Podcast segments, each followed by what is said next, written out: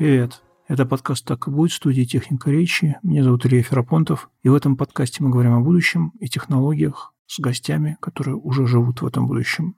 Мы приближаемся к финальному выпуску четвертого сезона. Сегодня в нашей студии два актера и режиссер, которые работают с компьютерной графикой. Игорь Александр из Минской студии Action School, а CGI актеры и каскадеры – это те самые люди, которые приводят в движение персонажей в играх и кино, многие из которых не являются живыми людьми или вообще не являются людьми а режиссер и художник Степан Поливанов оживляет предметы и пространство из материальной реальности в цифровой среде, создавая 3D-работы. Вместе с ними мы поговорим, что остается в нашей, нашей телесной реальности, в мире, где компьютер может показывать нам необыкновенные картины, и до глобальной миграции в метаверс как будто остаются считанные месяцы. Этот сезон мы делаем вместе с Яндекс Практикумом. Практикум – это сервис онлайн-образования, где помогают получить IT-профессию, обрести актуальные навыки. Для тех, кто хочет попасть в IT, но думает, что математика – это слишком дикое для них животное, практикум сделал бесплатный тренажер.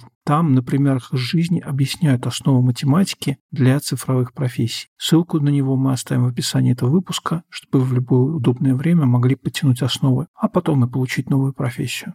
И ближе к середине выпуска вы слышите нашу партнерскую рубрику. Она называется «Не по учебнику». В ней мы рассказываем о том, как заметные в науке люди переобучались и кардинально меняли свою профессию. На самом деле виртуальная реальность с нами уже давно. А в 1967 году радиопродюсер Мюррей Воронер предложил использовать компьютер для того, чтобы выяснить, кто из боксеров был самым лучшим в истории. Он сказал, что поместив всю статистику и детали каждого бойца, когда они были в расцвете сил, в компьютер, он может определить, кто победит, если они могли бы когда-нибудь встретиться на ринге. Он использовал новейшую систему обработки данных NSR 315, компьютер с 12 байтами памяти. Это был рекламный трюк, но он был чрезвычайно популярен, так как каждый виртуальный бой исполнялся как радиопостановка, как будто бой происходил вживую. Одна из этих радиопостановок привлекла внимание Мухаммеда Али в 60-х годах. В то время он не мог боксировать из-за его отказа идти на войну во Вьетнаме. Али был близок к банкротству. Его репутация была в значительной степени его единственным оставшимся активом. Поэтому, когда Воронер заявил, что Али проиграет в полуфинале Джиму Джеффрису, Али угрожал подать в суд. Как бы то ни было, хитрый бизнесмен Воронер вместо этого предложил заплатить Али 10 тысяч долларов за участие в съемочной версии одного из радиофантазийных боев против Рокки Марчиана, вышедшего на пенсию 14 лет назад. Бой был снят и смонтирован. Боксеры несколько дней дрались перед камерами, которые были затем смонтированы таким образом, чтобы иметь возможность изобразить различные исходы боя. Боксеры отыграли около 70-75 раундов. Сегодня симуляция помещается в карман, и не благодаря портативным радиоприемникам. Давайте поговорим с Александром Олегом, актерами и каскадерами, которые расскажут нам, как устроен быт и специфика работы CGI актеров и почему такие люди иногда эмоциональные скелеты для компьютерной графики. С нами в гостях актеры, даже не знаю, как это толком произнести, CGI актеры. Правильно я вас представил? Александр и Игорь. Ну, в этой должности абсолютно правильно представил. Да, добрый вечер.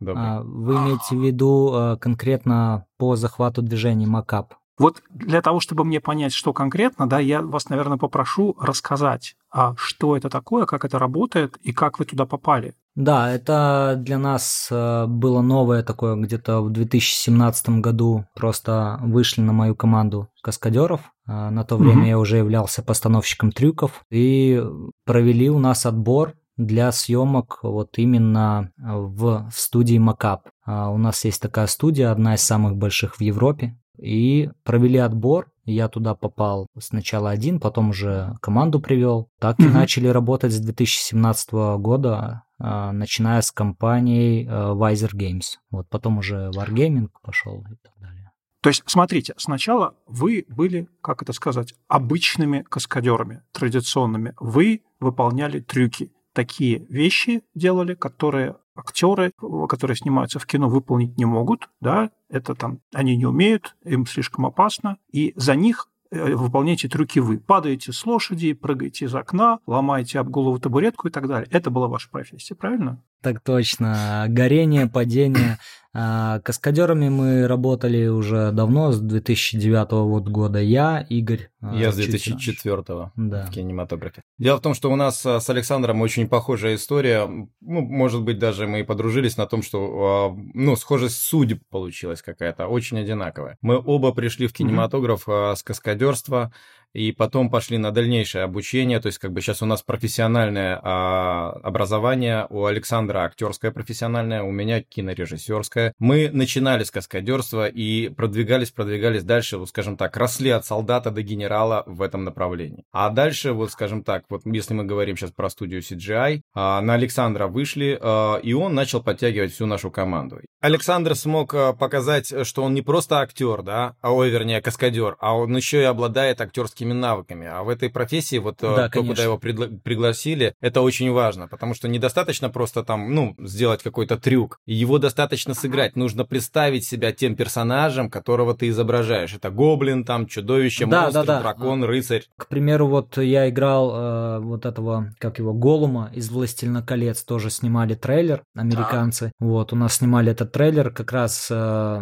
нашу команду позвали туда, и мы полностью готовили вот этот ригинг, это где работа на веревках, а, полеты в воздухе, прыжки длинные в воздухе. То есть вот этого голума мы снимали из трейлер. Как это все выглядит? Как это происходит? Это какая-то специальная студия или что? Большое поле типа стадиона, представляйте себе, по так. периметру квадрат. По периметру этого поля стоят камеры. А, причем 48 а, огромные линзы, чтобы вы представляли, достаточно большие. Это не какие-то там вот маленькие видеокамеры из э, мобильных телефонов, а профессиональные вот, э, скажем так, ну в диаметре где-то около 20, может даже 30 сантиметров линза. И они вмонтированы сразу в стену. И все эти... А, а сколько там, 50 камер? 48 камер установлены по кругу, чтобы захватывать мак- кам... максимально движение. Одновременно, одновременно в реал-тайме начинают записывать. Это просто, ну, ну, да, какая-то есть, фантастика. Да, сразу камеры пишут и сразу передает на экран вот эти скелеты, а, то, что, то, как да. мы двигаемся, и там неважно, падение, не падение, все сразу захватывается со всех сторон. Да, и камеры Хорошо. эти, видимо, какие-то специализированные, потому что на тебя одевают специальный костюм, на тебя ставят трекеры, какой? Черный обли- обтягивающий, облегающий костюм, э, который не отражает... Э, не бликует. Не бликует и не отражает световолны. Допустим, если ты находишься в обычной одежде, ты можешь от себя отразить. А так вообще для камер ты э, полностью насквозь проницаемый, понимаете? На этот черный костюм расставляются маркера. Они как раз-таки отражают. Как фликеры. Похоже. Да, как фликеры. Приблизительно так прикину. Так, Смотрите, 3, на голову, на голову минимум 5, а на тело где-то около, в среднем 20 вот таких больше, вот трекеров, может даже 30 больше. штук, да.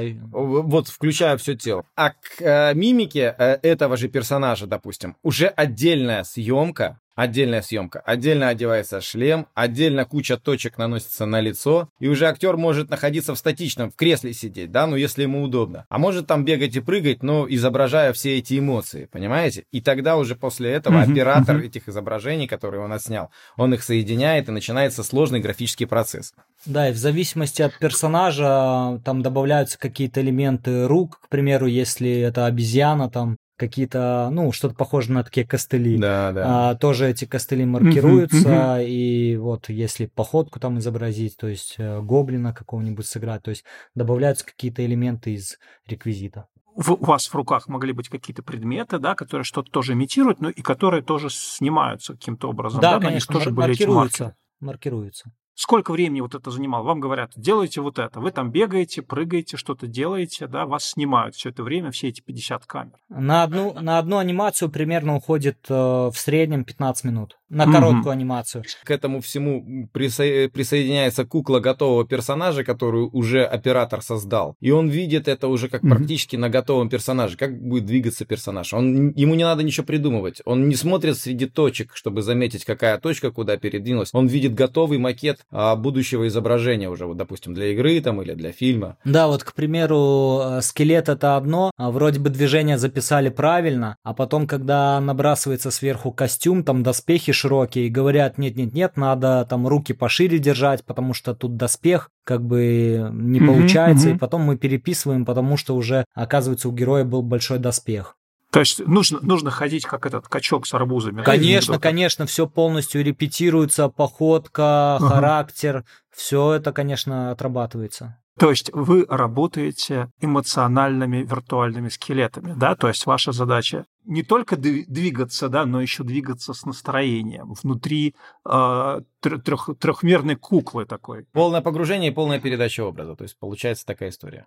Почему ага, мы говорим? Это ага. станет образом или чертами твоего будущего героя анимированного, персонажа, которого ты изображаешь. От, отлично. Вот смотрите, да, у меня а, есть такой очень общий вопрос, и я хочу задать вам, потому что вы с этим имеете дело. Почему вообще требуется, чтобы живые актеры играли а, в роли вот таких вот каркасов для а, компьютерных героев? Ведь, в принципе, да, насколько я понимаю, а, компьютерная графика позволяет нарисовать все, что угодно. Производственные масштабы. Я, я вам объясню спрос на компьютерную анимацию очень быстро начал возрастать. А вот то, про что вы говорите, рисовать вручную, одно движение у человека уйдет два с половиной часа чтобы нарисовать. И это первое. Второе, ему придется изучать физиологию, ему придется изучать правильное положение движения, ему его придется тысячу раз перепросматривать, перепрогонять, делать медленнее, быстрее, а где-то там подрывчик. А у человека в его анатомии это уже все есть. Достаточно поставить трекер, сделать одно движение, и ты получил его за 2 секунды. И, скажем так, вот эта технология, она дор- дорогая, но она окупает себя за счет производительных мощностей. Но на сегодняшний день человеческое тело, оно максимально совершенно, и легче, и проще, и быстрее, и точнее и естественнее поставить трекеры и не бороться с какой-то там а, проблемой а, решения физиологии, чем, а, скажем так, рисовать это все с нуля. То, что мы вот снимаем за один день, это работникам нужно команде целое где-то минимум, наверное, полгода работать. Да, да, это абсолютно очень серьезно расходится по времени. То есть как бы здесь в производственных масштабах мы экономим кучу времени прям вот однозначно. Вы говорили, что вы снимались, получается, в «Властелине колец», правильно? А, нет, это трейлер э, для игры «Властелина колец». Ага. Чем-то была разница по сравнению с тем, как вы снимались до этого, да? Есть какие-то специфические вещи, связанные именно с тем, что вы играете вот такого странного персонажа с другой анатомией, другого размера, там, с другим поведением? Мне как для актера э, как раз таки такие роли очень интересны, потому что э, я люблю роли переломные, то есть э, не соответствующие моему образу, характеру, движениям там моим. Хочется вот как раз работать над такими героями, которых тяжело сыграть. Вот как раз-таки в этом и заключается mm-hmm. актерская профессия. Что говорят про э, новые технологии, например, про тот же самый искусственный интеллект? Потому что понятно, кажется понятно, что теоретически он может вот эти все задачи сложные э, по моделированию поведения э, человека решить, в общем, и без живого актера. Что-то вам на этот счет известно? Говорили ли вам о каких-то попытках так делать? Ну, мы как э, люди, скажем так, грамотные, образованные и видящие, э, как, как движется прогресс достаточно стремительно, мы понимаем, что лет через 10 уже наверняка будут такие цифровые модели, которые, я не знаю, с помощью искусственного интеллекта или какого-то другого будут. Может быть, мы, мы допускаем это, понимаете, как, как версию. Таких слухов пока еще, что там есть, готовится, готов, готова какая-то программа, такого еще нет. Но, в принципе, в перспективе такое возможно.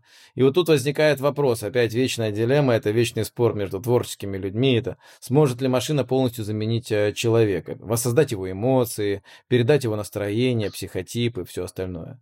То есть анимировать, кажется, может... анимировать могут и сейчас, а, там, я не знаю, какого-нибудь персонажа с помощью а, взаимодействия с актером, да, то есть как бы на сегодняшний день. А можно ли создавать таких вот, извините меня, ботов с нуля, которые будут обладать своей собственной харизмой? Это уже вопрос еще пока что на сегодняшний день а, довольно-таки открыт. Искусственные а, граждане, искусственные, вот цифровые вот эти вот виртуальные эти, заменить живого актера, ну, мне кажется, на сегодняшний день пока что я не вижу прецедента. Смотрите, насколько вы, как актеры, готовы к этому возможному будущему, где у вас, возможно, не окажется вот нормальных самостоятельных ролей. Есть такая угроза, да, но вот именно поэтому мы и пошли дальше в развитии, чтобы все-таки создавать... Мы не боимся. Не боимся да, мы не боимся конкретно. Дело в том, что существует такое понятие, как живая конкуренция. В свое время, когда-то, когда появилось кино, да, все сказали, все забудут как рисовать картины а, и читать книги. А дальше, когда кино было черно-белое, а, появился звук, а, по-моему, тот же самый Чарли Чаплин сказал, что все, это смерть кинематографу. Да, то есть как бы, а, но кинематограф продолжал развиваться. Это то же самое, что сейчас снимают все на цифровое, угу. да, а есть э, режиссеры, операторы, которые до сих пор пользуются пленкой. То же самое и здесь. Хорошо. Если а... завтра появится какой-то искусственный интеллект, который начнет самостоятельно снимать свои собственные фильмы и создавать персонажей, на время это зацепит людей, а может даже и будет бум. Но чтобы полное вытеснение актеров из их ниши, я думаю, что за это они могут не волноваться. Актеры будут нужны и востребованы всегда и во все времена, насколько я понимаю. Они были еще с, а, извините меня, с театров э, в Древней Греции и в Риме, понимаете? Актерская профессия с тех пор только усиливает и набирает обороты. Вот так вот подытожить можно, чтобы позитивно, чтобы люди не боялись тенденций цифровизации в этом направлении. Быстрее наступит вот этот вот апокалиптоидный мир, когда кино уже будет показывать некому. Через кинематограф а люди, большинство людей в массе своей, потому что это культура массового потребления, получают мировоззренческую концепцию вообще по жизни. И это делается в том числе и для того, чтобы э, иметь возможность управлять этими массами. А когда массами можно будет управлять с помощью нажатия кнопки, то для масс кинематографа и не останется. Кинематограф будет только для элит. Так этого надо больше бояться, чем того, что цифровые роботы придут и сыграют наши роли. Давайте поговорим о том, что вообще происходит с реальностью как мы научились упаковывать ее в двоичный код. В нашей студии сегодня режиссер и художник по визуальным спецэффектам Степан Поливанов. Вы могли видеть его работы, если ходили на концерты музыканта Муджуса или если смотрели проект «Русские хакеры» Алшака. Давайте поговорим с ним о том, как создаются компьютерные миры и что можно ждать от будущего симуляций. Меня зовут Степа Поливанов. Я занимаюсь компьютерной графикой. Я работал как режиссер довольно много ну, э, документального кино. И, то есть у меня, наверное, какой-то фильм, который довольно известный именно как режиссерская работа, это Рейвен Брайт, Рейв парламента, это про технопротесты в Грузии в 2017 году. Но это довольно как бы для меня как раз смешная штука, что, по сути, я в киноиндустрии занимаюсь э, двумя противоположными абсолютно вещами. Это доку- документальное кино, то есть это реальность в чистом виде, и компьютерная графика, то есть это то, что по определению нереально, не настоящее. Но вообще, за что я очень люблю свою работу, больше всего, наверное, именно компьютерной графики, это то, что я довольно любопытный человек по жизни, и мне нравится как бы исследовать окружающий мир, и если ты создаешь компьютерную графику, ты, по сути, создаешь симуляцию реальности. Возможно, стилизованная, менее стилизованная. И чтобы создать симуляцию реальности, тебе нужно понимать, как реальность работает. И это офигенно. Типа, ну, сейчас я там для личного проекта, там, мне нужно сделать там мокрый асфальт. Прям очень хороший мокрый асфальт. И я, типа, я иду по улице, я вот смотрю как бы на этот асфальт, типа, ага, а вот здесь, и как бы и ты понимаешь, как бы, когда ты занимаешься компьютерной графикой, ты понимаешь, что мир, он как бы, он идет просто в, вглубь всегда, как фрактал бесконечно. Э, обычный человек пройдет по мокрому асфальту, он подумает, мокрый асфальт. Может быть, он подумает, мокрый асфальт, немножко все отражается красиво. А я начинаю загоняться, типа, если мне это нужно, что типа, окей, хорошо, мокрый асфальт, значит, у него вот разные, э, у него разные перепады глубины. Вот здесь у него образуются лужи, и лужи дают нам э, абсолютно зеркальное отражение. Если нет ветра, если есть, если есть ветер, то они немножко трясутся. А вот здесь асфальт, он уже, он все тоже мокрый, но лужи здесь нет. И у него отражение как бы резкое, но оно идет по маленьким вот гранулам асфальта, и оно немножко другое. А вот здесь, где он уже подсох, как бы асфальт уже, он абсолютно матовый. А по бокам, там, где у тротуара, образуются листья, они вот здесь вот э, таким математическим паттерном складываются. И это офигенно, вообще, это очень круто. То есть вы, что вы делаете? Вы воспроизводите максимально детально физику этого мира, как преломляется свет, как он отражается, да? Это все вы просто берете, да, и э, воспроизводите в явном виде, опираясь, может быть, на формулу из учебника физики. Я не знаю. Нужен вам учебник физики? Учебник например? физики – хороший вопрос. Я учился в школе физмате, вот, так что у меня есть, может быть, чуть повышенное понимание, но очень много математики э, за меня делает программа. Вы говорите им, да, вот свет идет оттуда, и программа сама решает, где какой коэффициент преломления. Вообще, это некоторая как раз линия истории развития компьютерной графики в том, что, короче, очень много очень крутых людей, там, начиная там с 70-х годов, над этим работали и делали потрясающие вещи. Потому что раньше, как бы, чтобы создать 3D-модель, тебе нужно было каждую точку, каждый полигон, тебе нужно было руками записывать его координаты. Это просто ад какой-то. Сейчас эти координаты все еще где-то записываются, но у меня просто уже появляется сама модель, я ее скачиваю э, бесплатно с сайта Sketchcraft какого-нибудь, вот, и я могу ее просто взять и крутить мышкой. Ну, в конце нулевых стали появляться новые рендер-движки, они физически аккуратно показывают преломление света. То есть вам ничего не остается?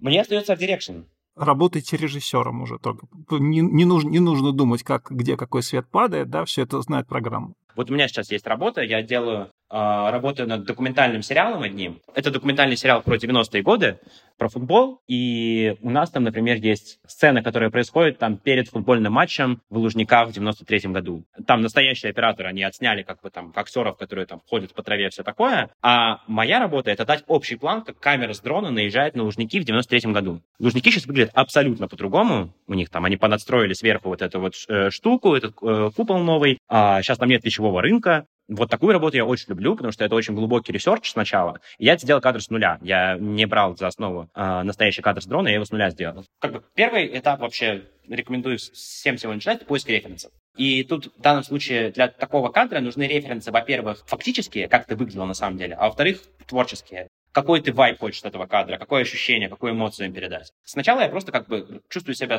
условным строителем, и мне нужно просто построить как бы вот эти лужники. То есть я сначала э, захожу на прекрасный, очень рекомендую сайт PastView. Это сайт, э, на котором э, в Москве и во многих городах э, России и мира есть на карте обозначенные старые фотографии. То есть, например, я захожу на карту к Лужникам, и там есть точечка на карте указана, где сделана эта фотка, и я там собираю все фотки, там, конец 80-х, начало 90-х, там, начало нулевых. Я, я добавлю для слушателей, да, это действительно очень классный проект. И самое главное, там точками показаны не объекты, которые сняты, а точки, откуда да, да. этот объект снят. Показано направление, откуда э, смотрели, в куда смотрели. Вот, это, это очень помогает, реально, да. Потом я типа понимаю, окей, хорошо, мне нужны деревья тут, мне вот здесь такой асфальт, э, типа, окей, я примерно понимаю, что мне нужно вообще, какие модели мне нужны и какой у меня объем задач. То есть пришлось взять, да, и воссоздавать в трехмерном а, вот этом пространстве виртуальном, да, вещи, которые существовали, типа там какой-нибудь там 93-м году, да, да условно да, да. говоря. Как, как вы это делали? Вообще, какие есть способы создать 3D-модель? Это не так очевидно. Первое — это моделирование. Это когда ты работаешь напрямую с полигонами. Типа, когда для тебя каждый полигон имеет значение. Это то, что называется hard surface modeling.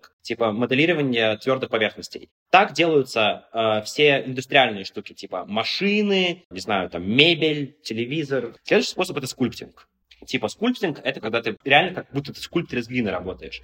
Это для персонажей в основном используется. Именно в sculpting е делать персонажей — это прям целая узкая специальность. Ну, ты должен быть литерально скульптором. Я не скульптор, это целая профессия. Поэтому, кстати, если, если мне кажется, взять сейчас э, какого-нибудь, не знаю, там, старого советского скульптора и дать ему ZBrush, там, программу для sculpting а, он довольно быстро с ними сориентируется и сможет мне сделать что-то очень хорошее. А, третий способ — это процедуральная генерация. Это когда ты с помощью математических моделей что-то генерируешь. Например, я сейчас сижу вот в комнате, смотрю по сторонам, я вижу шторы. Шторы вручную никто не моделирует. Шторы — это симуляция ткани. Ага, и следующий способ. Сканирование. Это есть. Кстати, сейчас еще появляется пятый способ. Это реально, когда ты говоришь нейросети, что ты хочешь, она тебе генерирует. Но он пока работает очень слабо, но я с ним особо не экспериментировал. Есть разные методы технические. Ну или там, есть условный лидар. Световой радар. Световой радар, да.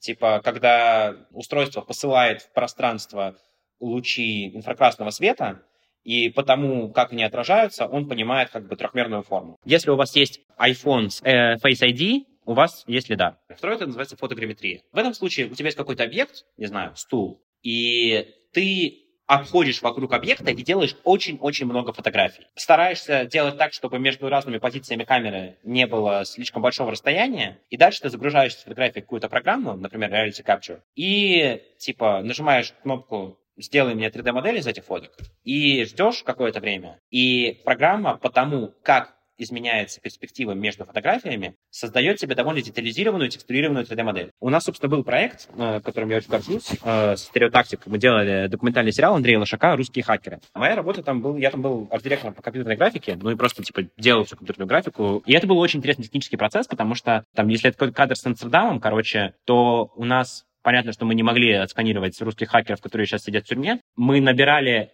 кучу просто наших э, знакомых, знакомых, знакомых, друзей, одевали их в нужную одежду, они в офисе вставали в какую-то позу, в которой они должны будут стоять, и я их фотографировал с всех сторон и, да, сканировал фотограмметрией. Вот. Сейчас э, рекомендую, есть приложение, называется Polycam AI, AI. На iPhone точно есть, на Android не знаю. Это фотограмметрия, которая просто внутри iPhone работает. Без него мы бы не, не справились, потому что там ты делаешь эти фотки, ты ждешь просто 15 минут где-то, и у тебя готовая 3D-модель, ты ее можешь э, себе скинуть на компьютер, и все, как бы. Совсем скоро мы вернемся к разговору с гостем, а пока отвлечемся на рубрику «Не по учебнику», которую мы делаем совместно с Яндекс Практикумом. В этой рубрике мы разбираем необычные истории о том, как ученые меняли профессии и осваивали новые для себя сферы деятельности. Наш сегодняшний герой – человек, фамилия которого вам наверняка известна. Это Сэмюэл Морзе, создатель одноименной азбуки и электромагнитного пишущего телеграфа. А, но знали ли вы, что перед тем, как стать известным изобретателем, Морзе был художником?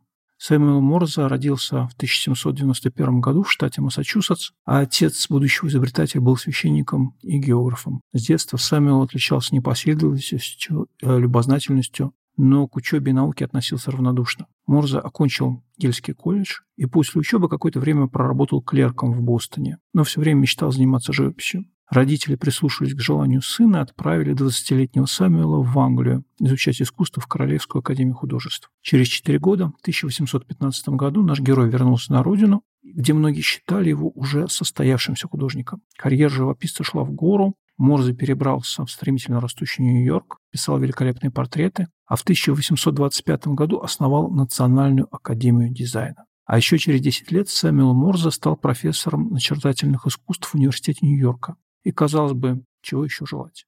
Что же заставило Морзе сменить сферу деятельности? В 1836 году в университете, в котором он тогда работал, Морзе познакомился с моделью телеграфа, разработанным немецким физиком Вильгельмом Вебером. В тот момент он понял, что хочет стать изобретателем и создать свою собственную версию телеграфа. К этому привело еще то, что во время своего второго путешествия по Европе с 1830 по 1832 год Морзе познакомился с французским изобретателем Луи Дагером, в то время работавшим над технологией фотографии. Заинтересовавшись новейшим открытием в области электричества, Морзе принялся за работу. Он решил создать электрический телеграф. В 1837 году, в возрасте 46 лет, он впервые продемонстрировал свою модель, но испытания прошли неудачно. Сигнал был отправлен, однако а принятое с передатчика а, сообщение оказалось практически нечитаемый.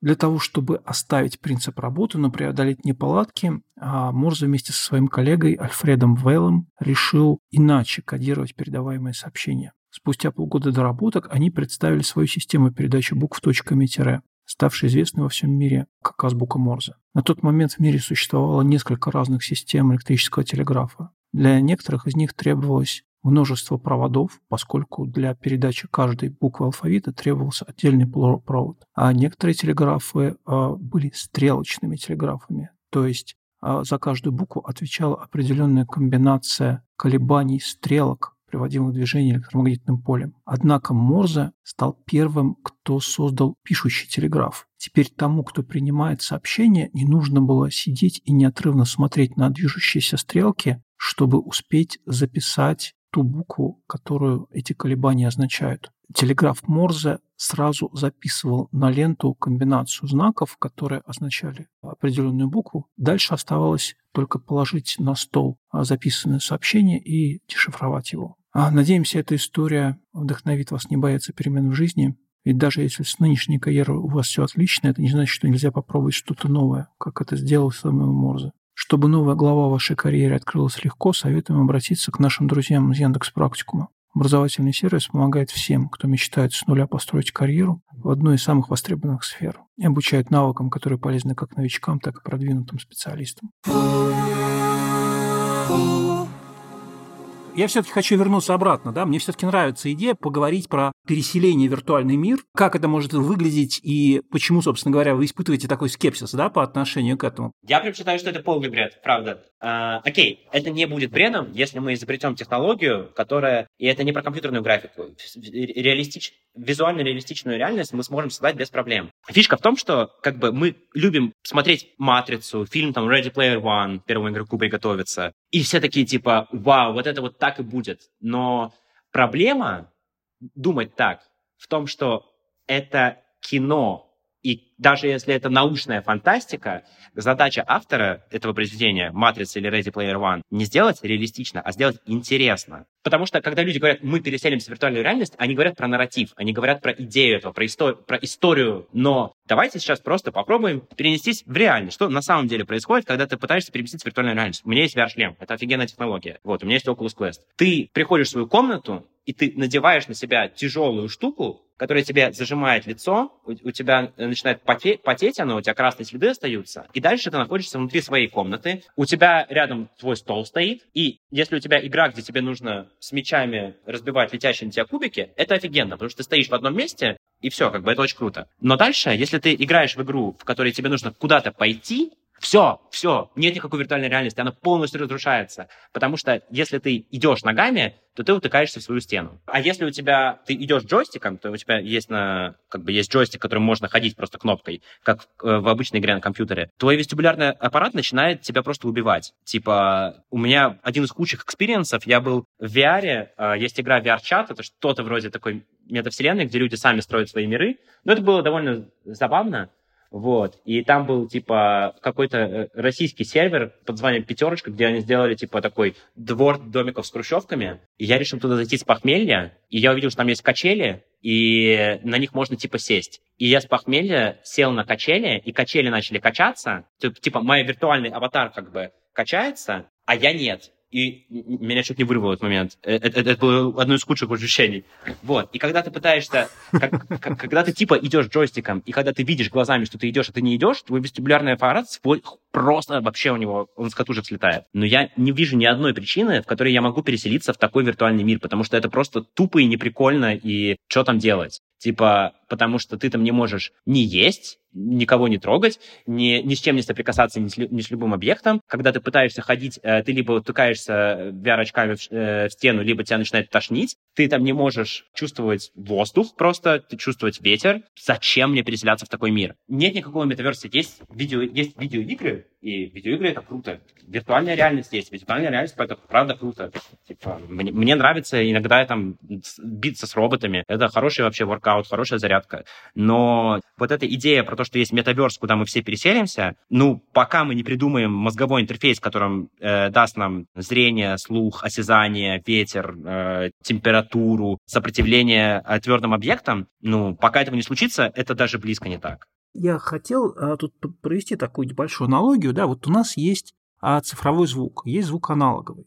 До какого-то момента да, цифровой звук был сильно хуже потому что частота, вот эта разбивка цифровая, да, была очень большой. Сейчас, да, цифровой звук, но он как минимум не хуже, чем аналоговый, а на самом деле даже и лучше, потому что очень э, качественные аналоговые устройства, да, они очень дорогие, и никто ими особо не пользуется, да, а вот для бытовых вещей, да, они намного лучше, чем какие-нибудь аналоговые приборы, какой-нибудь там магнитофон Astra, условно говоря, советский. Здесь я правильно понимаю, да, что раз мы зловещую долину прошли, то мы сейчас можем воссоздавать а, нашу реальность. В общем, в принципе, достаточно нормально, чтобы люди вообще не замечали разницы. Вот мы дошли до этой стадии. Я думаю, что мы до нее с большим трудом, с кучей стараний и работы тысяч очень талантливых людей. Мы, наверное, до нее дошли, но это все равно все еще, особенно если это человек. Ну, я думаю, что мы, наверное, сейчас все-таки перепрыгнули э, «Зловещую долину»,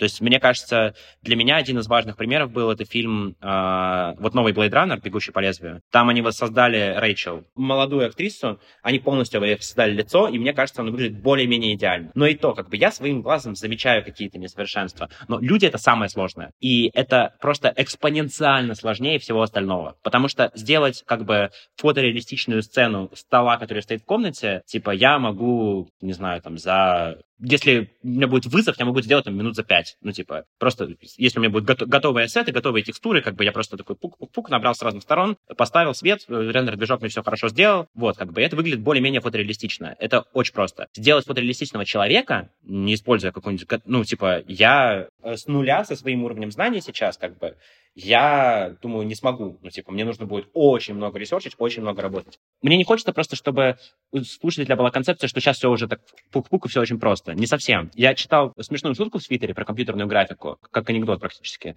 Клиент говорит, типа, э, сделайте нам фотореалистичного человека для нашего фильма. Художник ему отвечает, дайте мне неделю и ZBrush.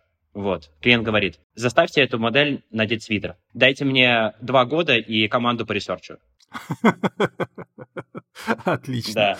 Потому что, как бы, реальность она полностью не симулируется все еще.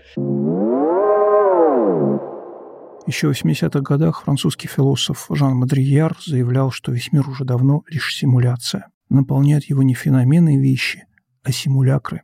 Мнимые знаки, за которыми не стоят никакого, никакие значения. С помощью метафоры симуляции симулякров он объяснял, что обыденные вещи скрывают что на самом деле истины уже давно нет, и вся правда, весь мир — лишь симуляция. Но, понятное дело, не симуляция из фильма «Матрица», а скорее такая система постмодернистского мира, в котором сам мир больше не нужен. И поэтому наши бесконечные попытки его объяснить, расшифровать, пристреливают эту загнанную лошадь за ненадобностью. Последователи мысли, что виртуальный завоевывает нас, и нужно срочно сопротивляться и чаще трогать траву в парке, наверное, сильно ценят такую теорию как основу для критики всего нового в мире технологий например, дополненную реальность, компьютерную графику, дипфейки, цифровые двойники и прочие двоичные копии мира. Из сегодняшних разговоров точно становится понятно, что и в симуляции есть своя красота и нужда в ней. Скажем, из рассказа Александра Игоря видно, что для создания персонажей они очень специальным образом используют свое тело. И это тоже расширяет границы чувства человека, причем у создателя и пользователя. А Степан делится тем, как те самые реальные и симулированные пространства на самом деле живут в симбиозе. Наверное, будущее будет в том, чтобы искать баланс. Но расширять границы возможного мы пока вряд ли перестанем. Наверное. Остается учиться наслаждаться. Это был подкаст «Так и будет» студии «Техника речи». Спасибо партнеру этого сезона Яндекс Практикуму. В описании мы оставили ссылку на их бесплатный онлайн-тренажер по математике, где на примерах из жизни понятно объясняют основы той математики, которая пригодится для цифровой профессии. Не забывайте подписываться на подкаст, ставить ему оценки и оставлять комментарии там, где вы обычно слушаете подкасты. Это помогает нам развивать проект и понимать, нравится ли вам новый сезон. Если вы хотите купить у нас рекламу, обязательно сделайте это. Напишите по контактам в описании эпизода. А если просто хотите написать редакции, мы оставили там же нашу почту и телеграм. Спасибо, что дослушали выпуск до конца. Меня зовут Илья Ферапонтов. Пока.